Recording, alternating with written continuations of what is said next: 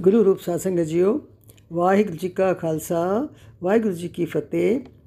ਸਾਡਾ ਇਤਿਹਾਸ, ਸਾਡੀ ਕੌਮ ਦਾ ਇਤਿਹਾਸ, ਸਾਡੇ ਧਰਮ ਦਾ ਇਤਿਹਾਸ ਇਤਨਾ ਮਹਾਨ ਹੈ, ਇਤਨਾ ਗੌਰਵਮਈ ਹੈ ਕਿ ਉਹਦੇ ਨਾਲ ਦਾ ਇਤਿਹਾਸ ਦੁਨੀਆ ਵਿੱਚ ਕਿਸੇ ਜਗ੍ਹਾ ਤੇ ਨਹੀਂ ਮਿਲਦਾ। ਕਿਤਨੇ ਸਾਡੇ ਧਰਮ ਦੇ ਵਿੱਚ ਕਿਤਨੀਆਂ ਸ਼ਹੀਦੀਆਂ, ਕਿਤਨੀਆਂ ਕੁਰਬਾਨੀਆਂ ਹੋਈਆਂ ਔਰ ਦੁਨੀਆ ਦੀ ਕਿਸੇ ਵੀ ਕੌਮ ਦੇ ਵਿੱਚ ਉਤਨਾ ਉਤਨੀਆਂ ਕੁਰਬਾਨੀਆਂ ਨਹੀਂ ਕੀਤੀਆਂ ਗਈਆਂ। ਪਰ ਸਾਡੀ ਬਦਕਿਸਮਤੀ ਇਹ ਹੈ ਕਿ ਅਸੀਂ ਇਤਿਹਾਸ ਬਣਾਇਆ ਤਾਂ ਸਹੀ, ਪਰ ਉਸ ਨੂੰ ਸੰਭਾਲਿਆ ਨਹੀਂ। ਔਰ ਜੇ ਸੰਭਾਲਿਆ ਵੀ ਹੈ, ਤੇ ਫਿਰ ਉਸ ਨੂੰ ਪ੍ਰਚਾਰਿਆ ਨਹੀਂ। ਅਸੀਂ ਦੁਨੀਆ ਨੂੰ ਦੱਸ ਨਹੀਂ ਸਕੇ ਕਿ ਸਾਡੇ ਬਜ਼ੁਰਗਾਂ ਨੇ, ਸਾਡੇ ਵੱਡਿਆਂ ਨੇ ਧਰਮ ਦੇ ਨਾਮ ਤੇ ਕਿੰਨੀਆਂ ਸ਼ਹੀਦੀਆਂ, ਕਿੰਨੀਆਂ ਕੁਰਬਾਨੀਆਂ ਦਿੱਤੀਆਂ। ਸੋ ਅੱਜ ਅਸੀਂ ਵਿਚਾਰ ਕਰਨੀ ਹੈ ਅਮਰ ਸ਼ਹੀਦ ਬਾਬਾ ਬੰਦਾ ਸਿੰਘ ਬਹਾਦਰ ਜੀ ਦੇ ਜੀਵਨ ਦੇ ਬਾਰੇ, ਜਿਨ੍ਹਾਂ ਦਾ ਸ਼ਹੀਦੀ ਦਿਵਸ ਕੱਲ ਨੂੰ ਆ ਰਿਹਾ ਹੈ। ਬਾਬਾ ਬੰਦਾ ਸਿੰਘ ਬਹਾਦਰ 18ਵੀਂ ਸਦੀ ਦੇ ਉਹ ਮਹਾਨ ਯੋਧੇ ਸਨ, ਜਿਨ੍ਹਾਂ ਨੇ ਪਹਿਲੀ ਵਾਰੀ ਖਾਲਸਾ ਰਾਜ ਦੀ ਸਥਾਪਨਾ ਕੀਤੀ ਤੇ ਖਾਲਸੇ ਵੱਲੋਂ ਪੰਜਾਬ ਉੱਤੇ ਜਿੱਤ ਹਾਸਲ ਕਰਨ ਦਾ ਇੱਕ ਰਸਤਾ ਬਣਾਇਆ। ਸੋ ਉਹਨਾਂ ਦੇ ਜਨਮ ਜੀਵਨ ਉਹਨਾਂ ਦੇ ਜਨਮ ਦੇ ਬਾਰੇ ਥੋੜੀ ਗੱਲ ਕਰਕੇ ਤੇ ਫਿਰ ਅਸੀਂ ਅੱਗੇ ਵਿਚਾਰ ਕਰਾਂਗੇ ਕਿ ਉਹਨਾਂ ਨੇ ਇਹ ਇਤਨਾ ਵੱਡਾ ਮੁਕਾਮ ਕਿਸ ਤਰ੍ਹਾਂ ਹਾਸਲ ਕੀਤਾ। ਸੋ ਬਾਬਾ ਬੰਦਾ ਸਿੰਘ ਬਹਾਦਰ ਜੀ ਦਾ ਜਨਮ ਕਸ਼ਮੀਰ ਦੇ ਵਿੱਚ ਪੁਣੇ ਜ਼ਿਲ੍ਹੇ ਵਿੱਚ ਰਜੌਰੀ ਵਿਖੇ ਹੋਇਆ। ਇਹ ਰਜੋਰੀ ਸਾਡਾ ਰਜੋਰੀ ਗਾਰਡਨ ਨਹੀਂ ਹੈ। ਕਸ਼ਮੀਰ ਦੇ ਵਿੱਚ ਇੱਕ ਸ਼ਹਿਰ ਦਾ ਨਾਮ ਹੈ ਰਜੋਰੀ।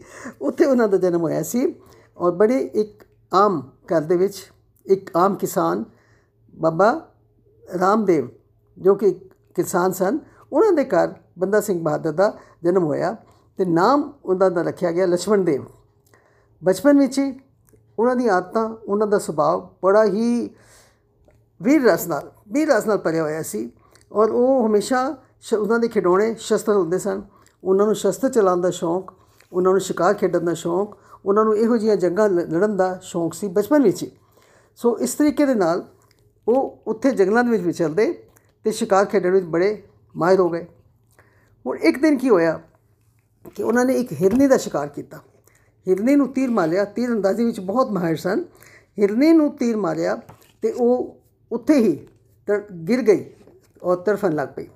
ਔਰ ਉਹਨਾਂ ਦੇ ਦੇਖਦੇ ਆ ਦੇਖਦੇ ਅਸੀਂ ਇੱਕ ਅਜੀਬ ਨਜ਼ਾਰਾ ਦੇਖਿਆ ਕਿ ਅਜੇ ਸ਼ਾਇਦ ਹਿਰਨੀ ਦੇ ਇੱਕ, ਦੋ, ਚਾਰ ਸਵਾਸ ਅਜੇ ਰਹਿੰਦੇ ਹੋਣਗੇ ਉਸ ਦਾ ਪੇਟ ਫਟਿਆ ਔਰ ਉਸ ਦੇ ਵਿੱਚੋਂ ਦੋ ਅਣਜੰਮੇ ਬੱਚੇ ਬਾਹਰ ਨਿਕਲੇ ਔਰ ਉਹ ਵੀ ਉਸ ਜ਼ਮੀਨ ਦੇ ਉੱਤੇ ਨਿਕਲ ਕੇ ਤੜਫ ਤੜਫ ਕੇ ਬੱਚੇ ਵੀ ਮਰ ਗਏ ਤੇ ਹਿਰਦੇ ਵੀ ਮਰ ਗਏ। ਇਸ ਨਜ਼ਾਰੇ ਨੇ ਲਛਮਣ ਦਾਸ ਦਾ ਜੀਵਨ ਬਦਲ ਦਿੱਤਾ। ਉਹ ਦੇਖ ਕੇ ਉਹ ਬਰਦਾਸ਼ਤ ਨਹੀਂ ਕਰ ਪਾਇਆ ਔਰ ਉਸਦੇ ਮਨ ਵਿੱਚ ਬੜੀ ਹੀ ਪਛਤਾਵਾ, ਬੜੀ ਗਿਲਾਨੀ ਆ ਗਈ ਕਿ ਇਹ ਮੈਂ ਕੀ ਕੀਤਾ? ਇੱਕ ਤੀਰ ਦੇ ਨਾਲ ਮੈਂ ਤਿੰਨ ਜਾਨਾਂ ਲੈ ਲਈਆਂ। ਤਿੰਨ ਜਾਨਵਰਾਂ ਨੂੰ ਖਤਮ ਕਰ ਦਿੱਤਾ। ਸੋ ਉੱਥੋਂ ਉਹਨਾਂ ਨੇ ਉਸ ਤੋਂ ਬਾਅਦ ਸ਼ਿਕਾਰ ਕਰਨ ਦਾ ਖਿਆਲ ਹੀ ਛੱਡ ਦਿੱਤਾ। ਜੀਵਨ ਹੀ ਬਦਲ ਗਿਆ। ਔਰ ਹੁਣ ਕੀ ਹੈ ਕਿ ਹੁਣ ਉਹ ਯੋਗ ਵਾਲੇ ਪਾਸੇ ਚੱਲ ਪਏ। ਯੋਗੀ ਬਣ ਗਏ ਘਰ-ਬਾਰ। ਅੱਛਾ ਨਹੀਂ ਲੱਗਦਾ ਸੀ। ਯੋਗੀਆਂ ਦੇ ਪਿੱਛੇ ਪਿੱਛੇ ਫਿਰਦੇ ਰਹਿੰਦੇ ਸਨ। ਸਾਧੂਆਂ ਨੂੰ ਟੁੰਡਦੇ ਰਹਿੰਦੇ ਸਨ। ਕਿਤੇ ਕੋਈ ਸਾਧੂ ਮਿਲੇ, ਕਿਤੇ ਕੋਈ ਯੋਗੀ ਮਿਲੇ, ਉੱਥੇ ਜਾ ਕੇ ਸੇਵਾ ਕਰਦੇ, ਉਹਨਾਂ ਦੇ ਆਸ਼ਰਮ ਵਿੱਚ, ਆਸ਼ਰਮਾਂ ਦੇ ਵਿੱਚ ਮਨ ਦੀ ਸ਼ਾਂਤੀ ਵਾਸਤੇ ਥਾਂ ਥਾਂ ਭਟਕਦੇ ਰਹੇ। ਸਭ ਤੋਂ ਪਹਿਲੇ ਇੱਕ ਯੋਗੀ ਸੀ ਜਾਨਕੀ ਪ੍ਰਸਾਦ। ਉਹਨਾਂ ਦੇ ਕੋਲੋਂ ਦਿਖਿਆ ਲਈ। ਫਿਰ ਉੱਥੇ ਵੀ ਮਨ ਨਹੀਂ ਟਿਕਿਆ। ਉਸ ਤੋਂ ਬਾਅਦ ਕਸੂਰ ਦੇ ਨੇੜੇ ਇੱਕ ਰਾਮ ਥੰਮਣ ਨਾਮ ਦਾ ਤੀਰਥ ਹੈ। ਉਸ ਸਥਾਨ ਤੇ ਉਹ ਬੈਰਾਗੀ ਰਾਮਦਾਸ ਨੂੰ ਮਿਲੇ। ਬੈਰਾਗੀ ਰਾਮਦਾਸ ਨੂੰ ਮਿਲ ਕੇ ਉਹਨਾਂ ਨੂੰ ਕੁਝ ਅੱਛਾ ਲੱਗਿਆ ਔਰ ਕੁਝ ਸਾਲ ਇਸੇ ਤਰ੍ਹਾਂ ਪਹਾੜਾਂ ਵਿੱਚ, ਜੰਗਲਾਂ ਵਿੱਚ ਉਹਨਾਂ ਨੇ ਸੇਵਾ ਕੀਤੀ ਔਰ ਉਹ ਰਾਮਦਾਸ ਬੈਰਾਗੀ ਨੇ ਉਹਨਾਂ ਦਾ ਨਾਮ ਰੱਖ ਦਿੱਤਾ ਮਾਧੋਦਾਸ ਬੈਰਾਗੀ ਉਸ ਤੋਂ ਬਾਅਦ ਅਜੇ ਵੀ ਮਨ ਨੂੰ ਸ਼ਾਂਤੀ ਨਹੀਂ ਹੋਈ, ਮਨ ਭਟਕ ਰਿਹਾ। ਫਿਰ ਉਹ ਉੱਥੇ ਇੱਕ ਯੋਗੀ ਹੋਰ ਔਗੜਨਾਥ ਉਹਨਾਂ ਦੇ ਨਾਲ ਉਹਦਾ ਮੇਲ ਹੋਇਆ। ਕਈ ਸਾਲ ਤੱਕ ਉਹਨਾਂ ਨੇ ਉਸ ਔਗੜਨਾਥ ਦੀ ਸੇਵਾ ਕੀਤੀ ਔਰ ਰਿੱਧੀਆਂ ਸਿੱਧੀਆਂ ਪ੍ਰਾਪਤ ਕਰ ਲਈਆਂ। ਯੋਗ ਕਰਨ ਦੇ ਨਾਲ ਰਿੱਧੀਆਂ ਸਿੱਧੀਆਂ ਤਾਂ ਮਿਲ ਹੀ ਜਾਂਦੀਆਂ ਨੇ, ਉਹਦੇ 'ਚ ਕੋਈ ਮੁਸ਼ਕਲ ਕੰਮ ਨਹੀਂ ਹੈ। ਬੜੀ ਸੇਵਾ ਕੀਤੀ, ਬੜਾ ਯੋਗ ਸਾਧਨਾ ਕੀਤੀ, ਬੜੀਆਂ ਰਿੱਧੀਆਂ ਸਿੱਧੀਆਂ ਪ੍ਰਾਪਤ ਕਰ ਲਈਆਂ। ਪਰ ਜਦੋਂ ਉਹ ਅਗੜਨਾਥ ਇਸ ਸੰਸਾਰ ਤੋਂ ਚਲਾ ਗਿਆ ਉਸ ਦੀ ਮੌਤ ਤੋਂ ਬਾਅਦ ਫਿਰ ਮਾਧਵ ਦਾਸ ਦਾ ਮਨ ਜਿਹੜਾ ਸੀ, ਉਹ ਪਰੇਸ਼ਾਨ ਹੋ ਗਿਆ। ਮਨ ਟਿਕਦਾ ਨਹੀਂ ਸੀ ਕਿਤੇ ਵੀ। ਉਹ ਜਗ੍ਹਾ ਛੋੜ ਕੇ ਉੱਥੋਂ ਉਹਨਾਂ ਨੇ ਚੱਲਣਾ ਸ਼ੁਰੂ ਕੀਤਾ। ਤਾਂ ਚਲਦੇ ਚਲਦੇ ਚਲਦੇ ਚਲਦੇ ਰਸਤੇ ਵਿੱਚ ਕਈ ਯੋਗੀਆਂ ਨੂੰ, ਸੰਤਾਂ ਨੂੰ, ਮਹੰਤਾਂ ਨੂੰ ਮਿਲਦੇ ਮਿਲਦੇ ਆਖਿਰ ਪਹੁੰਚ ਗਏ ਗੋਦਾਵਰੀ ਦੇ ਕੰਢੇ ਤੇ। ਗੋਦਾਵਰੀ ਦੇ ਕੰਢੇ ਤੇ, ਜਿੱਥੇ ਕਿ ਨਾਦੇੜ ਵਿੱਚ ਉਸ ਵਕਤ ਗੁਰੂ ਗੋਬਿੰਦ ਸਿੰਘ ਜੀ ਮਹਾਰਾਜ ਆਏ ਸਨ। ਉੱਥੇ ਗੋਦਾਵਰੀ ਦੇ ਕੰਢੇ ਤੇ ਮਾਧਵ ਦਾਸ ਬੈਰਾਗੀ ਨੇ ਆਪਣਾ ਇੱਕ ਸਥਾਨ ਬਣਾਇਆ, ਇੱਕ ਡੇਰਾ ਬਣਾਇਆ। ਉਹ ਅੱਜ ਵੀ ਹੈ, ਉੱਥੇ ਅੱਜ ਵੀ ਹੈ। ਸੋ ਉਸ ਡੇਰੇ ਦੇ ਵਿੱਚ ਉਹ ਆਪਣੀ ਯੋਗ ਸਾਧਨਾ ਕਰਦੇ ਸਨ। ਉਹਨਾਂ ਦੇ ਸੇਵਕ ਚੇਲੇ ਚਾਟੇ ਕਈ ਬਣ ਗਏ ਔਰ ਉੱਥੇ ਉਹ ਆਰਾਮ ਨਾਲ ਰਹਿਣ ਲੱਗ ਪਏ। ਜਿੱਦੀਆਂ ਸਿੱਧੀਆਂ ਦੇ ਮਾਲਕ ਸਨ, ਬੜੀਆਂ ਕਰਾਮਾਤਾਂ ਕਰ ਸਕਦੇ ਸਨ। ਇੱਕ ਦਿਨ ਧੰਨ ਗੁਰੂ ਗੋਬਿੰਦ ਸਿੰਘ ਜੀ ਮਹਾਰਾਜ ਬਾਹਰ ਨਿਕਲੇ ਗੋਦਾਵਰੀ ਦੇ ਕੰਢੇ ਸੈਰ ਕਰਦੇ ਕਰਦੇ ਤੇ ਪਹੁੰਚ ਗਏ ਕਿੱਥੇ ਮਾਧਵ ਦਾਸ ਬੈਰਾਗੀ ਦੇ ਡੇਰੇ ਤੇ ਇੱਕ ਬਹੁਤ ਵੱਡਾ ਪਲੰਗ ਉਸੇ ਵਿਛਾ ਰੱਖਿਆ ਸੀ ਔਰ ਗੁਰੂ ਮਹਾਰਾਜ ਜਾ ਕੇ ਉਸ ਪਲੰਗ ਦੇ ਉੱਤੇ ਬੈਠ ਗਏ ਹਾਲਾਂਕਿ ਉਹਦੇ ਸੇਵਕਾਂ ਨੇ ਇਹ ਕਿਹਾ ਕਿ ਮਹਾਰਾਜ ਇੱਥੇ ਇਸ ਪਲੰਗ ਤੇ ਕੋਈ ਨਹੀਂ ਬੈਠ ਸਕਦਾ ਔਰ ਮਾਧਵ ਦਾਸ ਬੈਰਾਗੀ ਜੋ ਹੈ ਉਸਦੇ ਕੋਲ ਇਤਨੀ ਸ਼ਕਤੀ ਹੈ ਇਤਨੀਆਂ ਅਰਦੀਆਂ ਸੀਆਂ ਨੇ ਕਿ ਜਿਹੜਾ ਇੱਥੇ ਬੈਠੇਗਾ ਉਹ ਪਲੰਗ ਨੂੰ ਉਲਟਾ ਦਿੰਦਾ ਤੁਸੀਂ ਇੱਥੇ ਨਾ ਬੈਠੋ ਲੇਕਿਨ ਮਹਾਰਾਜ ਨੇ ਕਿਹਾ, ਕੋਈ ਗੱਲ ਨਹੀਂ। ਉੱਥੇ ਬੈਠ ਗਏ। ਬੈਠ ਕੇ ਥੋੜੀ ਦੇਰ ਬਾਅਦ ਜਦੋਂ ਮਾਧਵ ਦਾਸ ਆਇਆ ਵਾਪਸ ਤੇ ਉਸੇ ਕੀ ਦੇਖਿਆ ਕਿ ਮੇਰੇ ਪਲੰਗ ਉੱਤੇ ਤੇ ਸੱਚੇ ਪਾਤਸ਼ਾਹ ਧੰਨ ਗੁਰੂ ਗੋਬਿੰਦ ਸਿੰਘ ਜੀ ਮਹਾਰਾਜ ਬੈਠੇ ਨੇ। ਹਾਲਾਂਕਿ ਦਰਸ਼ਨ ਕਰਦੇ ਚਾਲ ਨਹੀਂ ਚੱਲੀ ਗਈ, ਫਿਰ ਵੀ ਆਪਣੀਆਂ ਰਿੱਧੀਆਂ ਸਿੱਧੀਆਂ ਕਰਾਮਾਤਾਂ ਦੇ ਹਿਸਾਬ ਨਾਲ ਉਸਨੇ ਬਹੁਤ ਬਹੁਤ ਕੋਸ਼ਿਸ਼ ਕੀਤੀ, ਕਿਸੇ ਤਰੀਕੇ ਕਿ ਮੈਂ ਇਸ ਪਲੰਗ ਨੂੰ ਉਲਟਾ ਦਿਆਂ ਤੇ ਇਹਨਾਂ ਨੂੰ ਨੀਚੇ ਗਿਰਾ ਦਿਆਂ। ਪਰ ਕਿੱਥੇ? ਕਿੱਥੇ ਧੰਨ ਗੁਰੂ ਗੋਬਿੰਦ ਸਿੰਘ ਸਾਹਿਬ ਮਹਾਰਾਜ ਤੇ ਕਿੱਥੇ ਇੱਕ ਆਮ ਯੋਗੀ ਉਹ ਬਿਲਕੁਲ ਇਸ ਕੰਮ ਵਿੱਚ ਸਫਲ ਨਹੀਂ ਹੋਇਆ। ਮਹਾਰਾਜ ਪਲੰਗ ਦੇ ਉੱਤੇ ਆਰਾਮ ਨਾਲ ਟਿਕ ਕੇ ਬੈਠੇ ਰਹੇ। ਆਖਿਰ ਉਸ ਨੂੰ ਸਮਝ ਆ ਗਈ ਕਿ ਇਹ ਮੇਰੇ ਤੋਂ ਜ਼ਿਆਦਾ ਸ਼ਕਤੀਆਂ ਦੇ ਮਾਲਕ ਨੇ। ਉਹ ਚਰਨਾਂ ਵਿੱਚ ਡਿੱਗਿਆ ਤੇ ਉਸਨੇ ਆ ਕੇ ਕਿਹਾ ਕਿ ਠੀਕ ਹੈ, ਮੈਂ ਤੁਹਾਡੀ ਸ਼ਕਤੀ ਨੂੰ ਸਵੀਕਾਰ ਕਰਦਾ। ਉਹ ਚਰਨਾਂ ਤੇ ਡਿੱਗ ਕੇ ਮੈਂ ਤੁਹਾਡਾ ਸੇਵਕ ਬਣਨਾ ਚਾਹੁੰਦਾ। ਤੁਸੀਂ ਕੌਣ ਹੋ? ਤੇ ਗੁਰੂ ਮਹਾਰਾਜ ਨੇ ਜਦੋਂ ਕਿਹਾ, ਮੈਂ, ਤੂੰ ਆਪਣੇ ਅੰਦਰ ਝਾਂਕ ਕੇ ਦੇਖ ਕਿ ਮੈਂ ਕੌਣ ਆ ਤੇਰੇ ਅੰਦਰ ਤੈਨੂੰ ਜਵਾਬ ਮਿਲੇਗਾ। ਥੋੜੀ ਦੇਰ ਬਾਅਦ ਉਹ ਆਪਣਾ ਕਹਿੰਦਾ, ਹਾਂਜੀ, ਤੁਸੀਂ ਤਾਂ ਹੋ ਗੁਰੂ ਗੋਬਿੰਦ ਸਿੰਘ। ਤੇ ਮਹਾਰਾਜ ਨੇ ਕਿਹਾ, ਫਿਰ ਤੂੰ ਕੌਣ ਹੈ ਬਾਈ? ਤੇ ਮਾਧਵ ਦਾਸ ਕਹਿੰਦਾ ਮਹਾਰਾਜ ਜੀ, ਮੈਂ ਤੁਹਾਡਾ ਬੰਦਾ। ਬਸ ਉਥੋਂ ਗੁਰੂ ਮਹਾਰਾਜ ਨੇ ਉਸ ਨੂੰ ਕਿਹਾ ਕਿ ਮੇਰਾ ਬੰਦਾ ਤੇ ਉਹਦਾ ਨਾਮ ਰੱਖ ਦਿੱਤਾ ਬੰਦਾ ਸਿੰਘ ਬਹਾਦਰ। ਬੰਦਾ ਸਿੰਘ ਨਾਮ ਰੱਖ ਦਿੱਤਾ, ਅੰਮ੍ਰਿਤ ਛਕਾਇਆ। ਇਸ ਤੋਂ ਬਾਅਦ ਉਹ ਇਤਨਾ ਸੇਵਕ, ਅਨੰਦ ਸੇਵਕ ਬਣਿਆ, ਇਤਨੀ ਸੇਵਾ ਉਸਨੇ ਕੀਤੀ ਗੁਰੂ ਮਹਾਰਾਜ ਦੀ ਕਿ ਗੁਰੂ ਮਹਾਰਾਜ ਦਾ ਵਿਸ਼ਵਾਸ ਪੱਤਰ ਬਣ ਗਿਆ। ਔਰ ਇੱਕ ਸਮਾਂ ਐਸਾ ਆਇਆ ਕਿ ਗੁਰੂ ਮਹਾਰਾਜ ਨੇ ਉਸ ਨੂੰ ਇੱਕ ਬਹੁਤ ਵੱਡਾ ਕੰਮ ਸੌਂਪ ਕੇ ਤੇ ਪੰਜਾਬ ਦੀ ਤਰਫ ਭੇਜ ਦਿੱਤਾ। ਹੁਣ ਮਹਾਰਾਜ ਦੀ ਸੰਗਤ ਵਿੱਚ ਰਹਿ ਕੇ ਉਹ ਜੋ ਜੋ ਪਿਛਲੀ ਹਿਸਟਰੀ ਪਿਛਲਾ ਇਤਿਹਾਸ ਸੁਣਦਾ। ਗੁਰੂ ਤੇਗ ਬਹਾਦਰ ਜੀ ਦੀ ਸ਼ਹੀਦੀ, ਚਮਕੌਰ ਦੀ ਜੰਗ ਵਿੱਚ ਸਹਿਬ ਵੱਡੇ ਸਾਹਿਬਜ਼ਾਦਿਆਂ ਦੀ ਸ਼ਹੀਦੀ, ਸਰਹੰਦ ਦੀ ਦੀਵਾਰ ਵਿੱਚ ਛੋਟੇ ਸਾਹਿਬਜ਼ਾਦਿਆਂ ਦੀ ਸ਼ਹੀਦੀ, ਉਹ ਜੋ ਜੋ ਇਹਨਾਂ ਗੱਲਾਂ ਨੂੰ ਸੁਣਦਾ ਤੇ ਉਸ ਦਾ ਖੂਨ ਉਬਾਲੇ ਖਾਂਦਾ। ਇਤਨਾ ਉਸ ਨੂੰ ਬਹੁਤ ਹੀ ਜੋਸ਼ ਆ ਜਾਂਦਾ ਤੇ ਇੱਕ ਦਿਨ ਉਸਨੇ ਮਹਾਰਾਜ ਨੂੰ ਕਿਹਾ ਕਿ ਗੁਰੂ ਮਹਾਰਾਜ, ਜਿਨ੍ਹਾਂ ਨੇ ਵੀ ਮੁਗਲ ਮੁਗਲ ਹਕੂਮਤ ਦਾ ਸਾਥ ਦਿੱਤਾ, ਇਤਨੇ ਜ਼ੁਲਮ ਕਰਨ ਵਿੱਚ ਉਹਨਾਂ ਨੂੰ ਸੋਧਣਾ ਚਾਹੀਦਾ। ਤੇ ਜੇ ਤੁਸੀਂ ਆਗਿਆ ਦਿਓ, ਤੇ ਇਹ ਕੰਮ ਮੈਂ ਕਰਕੇ ਆਵਾਂਗਾ। ਸੋ ਮਹਾਰਾਜ ਨੇ ਉਸ ਦੀ ਬੇਨਤੀ ਪ੍ਰਵਾਨ ਕਰਕੇ ਉਸ ਨੂੰ ਇਜਾਜ਼ਤ ਦੇ ਦਿੱਤੀ ਤੇ ਉਸ ਨੂੰ ਉੱਥੋਂ ਉਹਨਾਂ ਨੇ ਇੱਕ ਨਗਾੜਾ, ਇੱਕ ਨਿਸ਼ਾਨ ਸਾਹਿਬ, ਇੱਕ ਹੁਕਮਨਾਮਾ ਸਿੱਖਾਂ ਦੇ ਵਾਸਤੇ ਕਿ ਬੰਦਾ ਸਿੰਘ ਦੇ, ਬੰਦਾ ਸਿੰਘ ਦਾ ਸਾਥ ਦਿੱਤਾ ਜਾਏ। ਉਸ ਤੋਂ ਬਾਅਦ ਆਪਣੇ ਪੱਥੇ ਵਿੱਚੋਂ ਉਹਨਾਂ ਨੇ ਪੰਜ ਤੀਰ ਕੱਢ ਕੇ ਦਿੱਤੇ ਤੇ ਨਾਲ ਹੁਕਮ ਕੀਤਾ ਕਿ ਇਹਨਾਂ ਵਿੱਚੋਂ ਇੱਕ ਵੀ ਤੀਰ ਜਿਸ ਦੇ ਸਰੀਰ 'ਚ ਪਾਰ ਹੋਏਗਾ, ਉਹ ਬੰਦਾ ਕਦੀ ਜ਼ਿੰਦਾ ਨਹੀਂ ਰਹਿ ਸਕਦਾ। ਮਤਲਬ ਇੱਕ ਤੀਰ ਨਾਲ ਇੱਕ ਨਿਸ਼ਾਨਾ ਜਿਹੜਾ, ਇੱਕ ਬੰਦਾ ਜਿਹੜਾ ਉਹ ਖਤਮ ਹੋ ਸਕਦਾ ਸੀ। ਤੇ ਨਾਲ ਹੀ ਪੰਜ ਬਹਾਦਰ ਸਿੱਖਾਂ ਨੂੰ ਵੀ ਭੇਜਿਆ ਔਰ ਹੁਕਮ ਕੀਤਾ ਕਿ ਤੁਸੀਂ ਉੱਥੇ ਜਾ ਕੇ ਆਪਣਾ ਮਿਸ਼ਨ ਉਸ ਦਾ ਮਿਸ਼ਨ ਕੀ ਸੀ? ਕਿ ਉਹਨਾਂ ਦੋਸ਼ੀਆਂ ਨੂੰ ਸਜ਼ਾ ਦੇਣੀ। ਲੇਕਿਨ ਨਾਲ ਨਾਲ ਆਪਣੇ ਧਰਮ ਵਿੱਚ ਪੱਕਾ ਰਹਿਣਾ। ਸੋ ਬਾਬਾ ਬੰਦਾ ਸਿੰਘ ਬਹਾਦਰ ਉੱਥੋਂ ਚੱਲਿਆ ਇਹ ਸਾਰੀਆਂ ਚੀਜ਼ਾਂ ਲੈ ਕੇ ਤੇ ਪੰਜਾਬ ਤੱਕ ਪਹੁੰਚਦੇ ਪਹੁੰਚਦੇ ਰਸਤੇ ਵਿੱਚ ਬਹੁਤ ਸਾਰੇ ਸਿੱਖ ਜਿਹੜੇ ਸੀ ਜਿਨ੍ਹਾਂ ਜਿਨ੍ਹਾਂ ਨੂੰ ਆਪਣੇ ਏਮ ਦੇ ਬਾਰੇ ਦੱਸਦਾ ਕਿ ਮੈਂ ਕਿਉਂ ਜਾ ਰਿਹਾ। ਤੇ ਬਹੁਤ ਸਾਰੇ ਲੋਕ ਜਿਹੜੇ ਸੀ ਉਹਦੇ ਨਾਲ ਸ਼ਾਮਿਲ ਹੁੰਦੇ ਗਏ। ਜਦ ਤੱਕ ਪੰਜਾਬ ਪਹੁੰਚਿਆ ਤੇ ਉਸ ਦੇ ਕੋਲ ਪੂਰੀ ਇੱਕ ਸੈਨਾ ਤਿਆਰ ਹੋ ਗਈ। ਇਤਨੀ ਸੈਨਾ ਤਿਆਰ ਹੋ ਗਈ ਕਿ ਇੱਕ ਦਿਨ ਉਸ ਨੂੰ ਲੱਗਿਆ ਕਿ ਇਹ ਇੰਨੀ ਸੈਨਾ ਦਾ ਖਰਚ ਬਰਦਾਸ਼ਤ ਕੌਣ ਕਰੇਗਾ। ਤੇ ਉਸਨੇ ਮਹਾਰਾਜ ਅਗੇ ਅਰਦਾਸ ਕੀਤੀ, ਗੁਰੂ ਮਹਾਰਾਜ, ਜੀ ਇਤਨੀ ਸੈਨਾ ਬਖਸ਼ੀ ਹੈ ਤੇ ਫਿਰ ਇਹਨਾਂ ਦੇ ਖਰਚੇ ਵਾਸਤੇ ਵੀ ਕੁਝ ਇੰਤਜ਼ਾਮ ਜਿਹੜਾ ਉਹ ਮਹਾਰਾਜ ਆਪ ਕਿਰਪਾ ਕਰੋ। ਉਹ ਅਰਦਾਸ ਕਰਨ ਦੀ ਦੇਰ ਸੀ ਕਿ ਸਿੱਖਾਂ ਦੇ ਘਰਾਂ ਵਿੱਚੋਂ ਇਤਨਾ ਦਸਵੰਦ ਆਣਾ ਸ਼ੁਰੂ ਹੋ ਗਿਆ। ਦਸਵੰਦ ਦੀ ਬੜੀ ਬਰਕਤ ਹੈ। ਦਸਵੰਦ ਐਸੀ ਚੀਜ਼ ਹੈ ਕਿ ਜਿੰਨਾ ਵੀ ਥੋੜੇ ਤੋਂ ਥੋੜਾ 1 ਰੁਪਿਆ 2 ਰੁਪਏ 10 ਰੁਪਏ ਵੀ ਅਗਰ ਦਿੱਤੇ ਹੋਣ ਉਸ ਦੀ ਬਰਕਤ ਬਹੁਤ ਹੁੰਦੀ ਹੈ। ਸੋ ਉਹ ਦਸਵੰਦ ਆਣਾ ਸ਼ੁਰੂ ਹੋ ਗਿਆ ਤੇ ਉਹਨਾਂ ਦੀਆਂ ਲੋੜਾਂ, ਸੈਨਾ ਦੀਆਂ ਲੋੜਾਂ ਵੀ ਪੂਰੀਆਂ ਹੋ ਰਹੀਆਂ, ਹੋ ਜਾਂਦੀਆਂ ਸਨ ਤੇ ਉਸ ਤੋਂ ਇਲਾਵਾ ਵੀ ਉਹ ਹੋਰ ਲੋੜਵੰਦਾਂ ਦੀ, ਲੋਕਲ ਜਿਹੜੇ ਉੱਥੇ ਰਹਿ ਰਹੇ ਸਨ, ਗਰੀਬ, ਲੋੜਵੰਦ, ਉਹਨਾਂ ਦੀ ਸਹਾਇਤਾ ਵੀ ਉਹ ਕਰਦਾ ਸੀ। ਖੈਰ, ਅੱਗੇ ਚੱਲ ਕੇ ਜਦੋਂ ਪੰਜਾਬ ਪਹੁੰਚ ਗਿਆ ਤੇ ਸਭ ਤੋਂ ਪਹਿਲੇ ਉਸਨੇ ਹਮਲਾ ਕੀਤਾ ਕੈਥਲ ਦੇ ਕੋਲ ਪਹੁੰਚ ਕੇ ਸਮਾਣਾ। ਸਮਾਣਾ ਦਾ ਨਾਮ ਸ਼ਾਇਦ ਸਭ ਨੇ ਸੁਣਿਆ ਹੋਵੇਗਾ। ਸਮਾਣਾ ਉਹ ਪਿੰਡ ਸੀ ਜਿੱਥੋਂ ਤੋਂ ਜਲਾਦ ਜਲਾਲੂਦੀਨ ਨੂੰ ਬੁਲਾਇਆ ਗਿਆ ਸੀ ਗੁਰੂ ਤੇਗ ਬਹਾਦਰ ਜੀ ਦੀ ਸ਼ਹੀਦੀ ਵਾਸਤੇ। ਉਸਨੇ ਗੁਰੂ ਤੇਗ ਬਹਾਦਰ ਜੀ ਦੀ ਸ਼ਹੀਦੀ ਕੀਤੀ ਸੀ। ਸਿਰ ਜਿਹੜਾ ਸੀ ਉਹ ਅਲੱਗ ਤੜ ਤੋਂ ਅਲੱਗ ਕੀਤਾ ਸੀ। ਫਿਰ ਉਸ ਤੋਂ ਬਾਅਦ ਉਹਨਾਂ ਨੂੰ ਸ਼ਾਸਲ ਬੇਗ ਤੇ ਬਾਸ਼ਲ ਬੇਗ, ਉਹ ਵੀ ਉਸ ਪਿੰਡ ਦੇ ਸਨ। ਉਹਨਾਂ ਨੂੰ ਬੁਲਾਇਆ ਗਿਆ ਸੀ ਸਰਹੰਦ ਵਿੱਚ ਛੋਟੇ ਸਾਹਿਬਜ਼ਾਦਿਆਂ ਨੂੰ ਸ਼ਹੀਦ ਕਰਨ ਵਾਸਤੇ। ਸੋ ਉਸ ਸ਼ਹੀਦੀ ਦੇ ਵਿੱਚ ਕਿਸ ਦਾ ਹੱਥ ਸੀ? ਸ਼ਾਸ਼ਲ ਬੇਗ ਤੇ ਸ਼ਾਸ਼ਲ ਬੇਗ ਦਾ।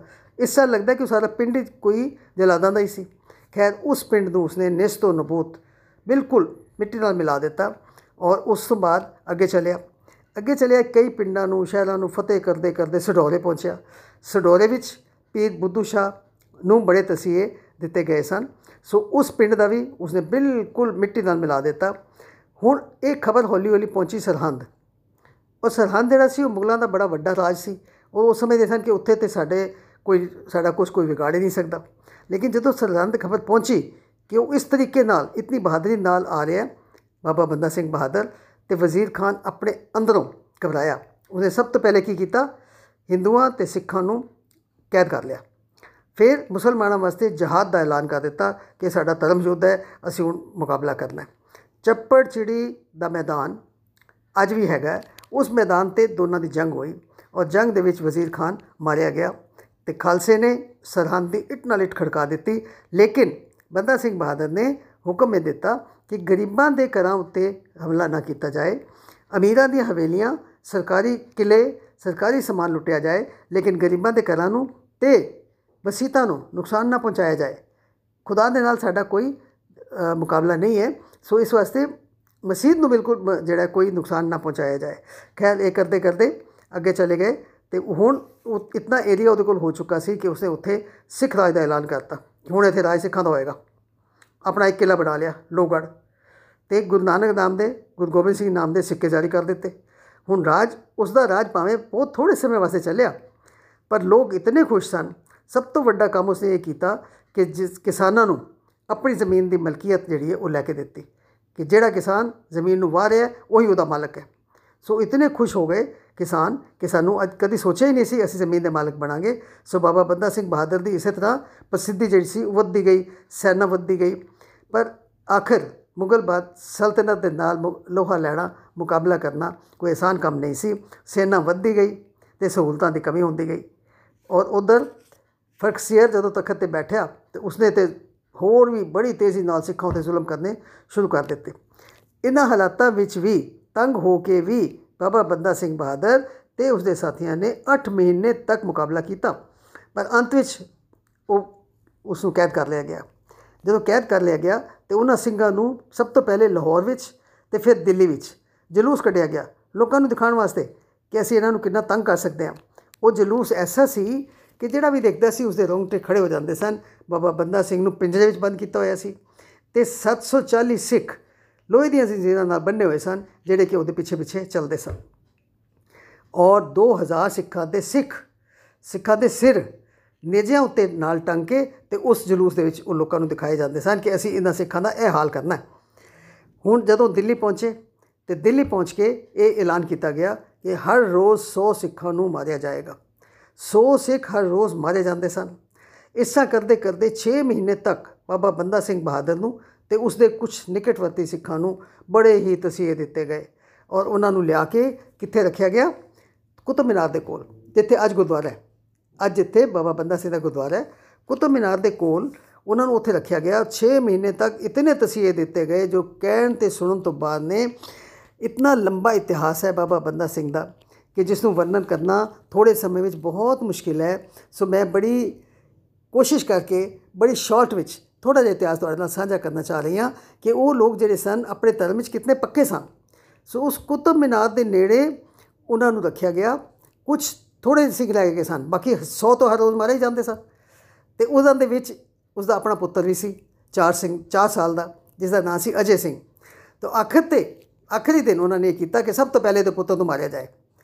ਉਸ ਬੱਚੇ ਨੂੰ ਮਾਰ ਕੇ ਟੁਕੜੇ ਟੁਕੜੇ ਕਰ ਦਿੱਤੇ ਗਏ ਔਰ ਉਸ ਦਾ ਕਲੇਜਾ ਕੱਢ ਕੇ ਬੰਦਾ ਸਿੰਘ ਦੇ ਮੂੰਹ ਵਿੱਚ ਪਾਇਆ ਗਿਆ। ਅਜੇ ਵੀ ਕਿ ਸ਼ਾਇਦ ਅਜੇ ਵੀ ਡਰ ਜਾਏ, ਔਰ ਅਜੇ ਵੀ ਸਾਡੀ ਇਨ ਮੰਨ ਲਵੇ। ਪਰ ਉਹ ਸਿੱਖ ਤੱਕ ਬਹਾਦਰ, ਬੰਦਾ ਸਿੰਘ ਬਹਾਦਰ ਤੇ ਗੁਰੂ ਗੋਬਿੰਦ ਸਿੰਘ ਜੀ ਮਹਾਰਾਜ ਦੀ ਕਿੰਨੀ ਕਿਰਪਾ ਸੀ, ਉਹ ਡੋਲਰ ਵਾਲਾ ਤਾਂ ਹੈ ਹੀ ਨਹੀਂ ਸੀ। ਉਹ ਤੇ ਬਿਲਕੁਲ ਆਪਣੀ ਜਾਨ ਤਲੀ ਤੇ ਰੱਖ ਕੇ ਹੀ ਉੱਥੋਂ ਚੱਲਿਆ ਸੀ, ਔਰ ਉਹਦੇ ਕਦੀ ਡੋਲਣਾ ਹੈ ਹੀ ਨਹੀਂ ਸੀ। ਸੋ ਉਸਨੇ ਬਿਲਕੁਲ ਵੀ ਪੁੱਤਰ ਨੂੰ ਦੇਖ ਕੇ ਵੀ ਨਾ ਰੋਇਆ, ਨਾ ਘਬਰਾਇਆ, ਨਾ ਹੀ ਏਨ ਮੰਨੀ, ਔਰ ਇਸ ਤਰੀਕੇ ਨਾਲ ਫਿਰ ਉਸ ਦਾ ਉਸ ਨੂੰ ਮਾਰਿਆ ਗਿਆ। ਸਭ ਤੋਂ ਪਹਿਲੇ ਉਸ ਦੀਆਂ ਅੱਖਾਂ ਕੱਢੀਆਂ ਗਈਆਂ। ਅੱਖਾਂ ਕੱਢਣ ਤੋਂ ਬਾਅਦ ਹੱਥ ਕੱਟੇ ਗਏ, ਹੱਥ ਕੱਟਣ ਤੋਂ ਬਾਅਦ ਲੱਤਾਂ ਕੱਟੀਆਂ ਗਈਆਂ। ਫਿਰ ਬਾਕੀ ਦਾ ਜਿਹੜਾ ਮਾਸ ਸੀ ਜਮੂਰਾਂ ਦੇ ਨਾਲ ਖਿੱਚ ਖਿੱਚ ਕੇ ਤੋੜ ਤੋੜ ਕੇ। ਇਹ ਇੰਨੇ ਤਸੀਆਂ ਨੂੰ ਗੱਲ ਕਰਦਿਆਂ ਇਨਸਾਨ ਦੀ ਜ਼ਬਾਨ ਕੰਬ ਜਾਂਦੀ ਹੈ, ਇਨਸਾਨ ਦਾ ਦਿਲ ਕੰਬ ਜਾਂਦਾ ਹੈ। ਤਾਂ ਸਾਨੂੰ ਸਿੱਖ ਜਿਨ੍ਹਾਂ ਨੇ ਇਹਨਾਂ ਨੂੰ ਸਾਰੇ ਜ਼ੁਲਮਾਂ ਨੂੰ ਬਰਦਾਸ਼ਤ ਕੀਤਾ। ਸੋ ਇਸ ਤਰੀਕੇ ਨਾਲ ਇਤਨੇ ਕਸ਼ਟ ਸਹਿ ਸਹਿ ਕੇ ਉਹ ਬਾਬਾ ਬੰਦਾ ਸਿੰਘ ਜਿਹੜਾ ਸੀ, ਉਹ ਸ਼ਹੀਦ ਹੋ ਗਿਆ। ਆਪਣੇ ਧਰਮ ਵਿੱਚ ਆਖਰੀ ਦਮ ਤੱਕ ਸਿੱਖੀ ਕੇਸਾ ਸਵਾਸਾਂ ਤੱਕ ਉਸਨੇ ਨਿਭਾਈ। ਇਹੋ ਜਿਹੇ ਸਿੱਖਾਂ ਵਾਸਤੇ ਹੀ ਅਸੀਂ ਹਰ ਰੋਜ਼ ਅਰਦਾਸ ਵਿੱਚ ਕਹਿੰਦੇ ਹਾਂ। ਕਿ ਉਹਨਾਂ ਦੀ ਪਵਿੱਤਰ ਕਮਾਈ ਦਾ ਧਿਆਨ ਧਰ ਕੇ ਖਾਲਸਾ ਜੀ ਸਾਹਿਬ ਬੋਲੋ ਜੀ, ਵਾਹਿਗੁਰੂ। ਸੋ ਕੱਲ ਉਹ ਦਿਨ ਹੈ ਬਾਬਾ ਬੰਦਾ ਸਿੰਘ ਬਹਾਦਰੀ, ਬਹਾਦਰ ਦੀ ਸ਼ਹੀਦੀ ਦਾ ਦਿਨ। ਅੱਗੇ ਹਰ ਸਾਲ ਉੱਥੇ ਜੋੜ ਮੇਲਾ ਹੁੰਦਾ ਸੀ, ਕੁਤਬ ਮੀਨਾਰ ਦੇ ਕੋਲ ਜੋ ਗੁਰਦੁਆਰਾ ਹੈ, ਪਰ ਹੁਣ ਹਾਲਾਤਾਂ ਕਰਕੇ ਕੋਈ ਜੋੜ ਮੇਲਾ ਨਹੀਂ ਹੋ ਸਕਦਾ।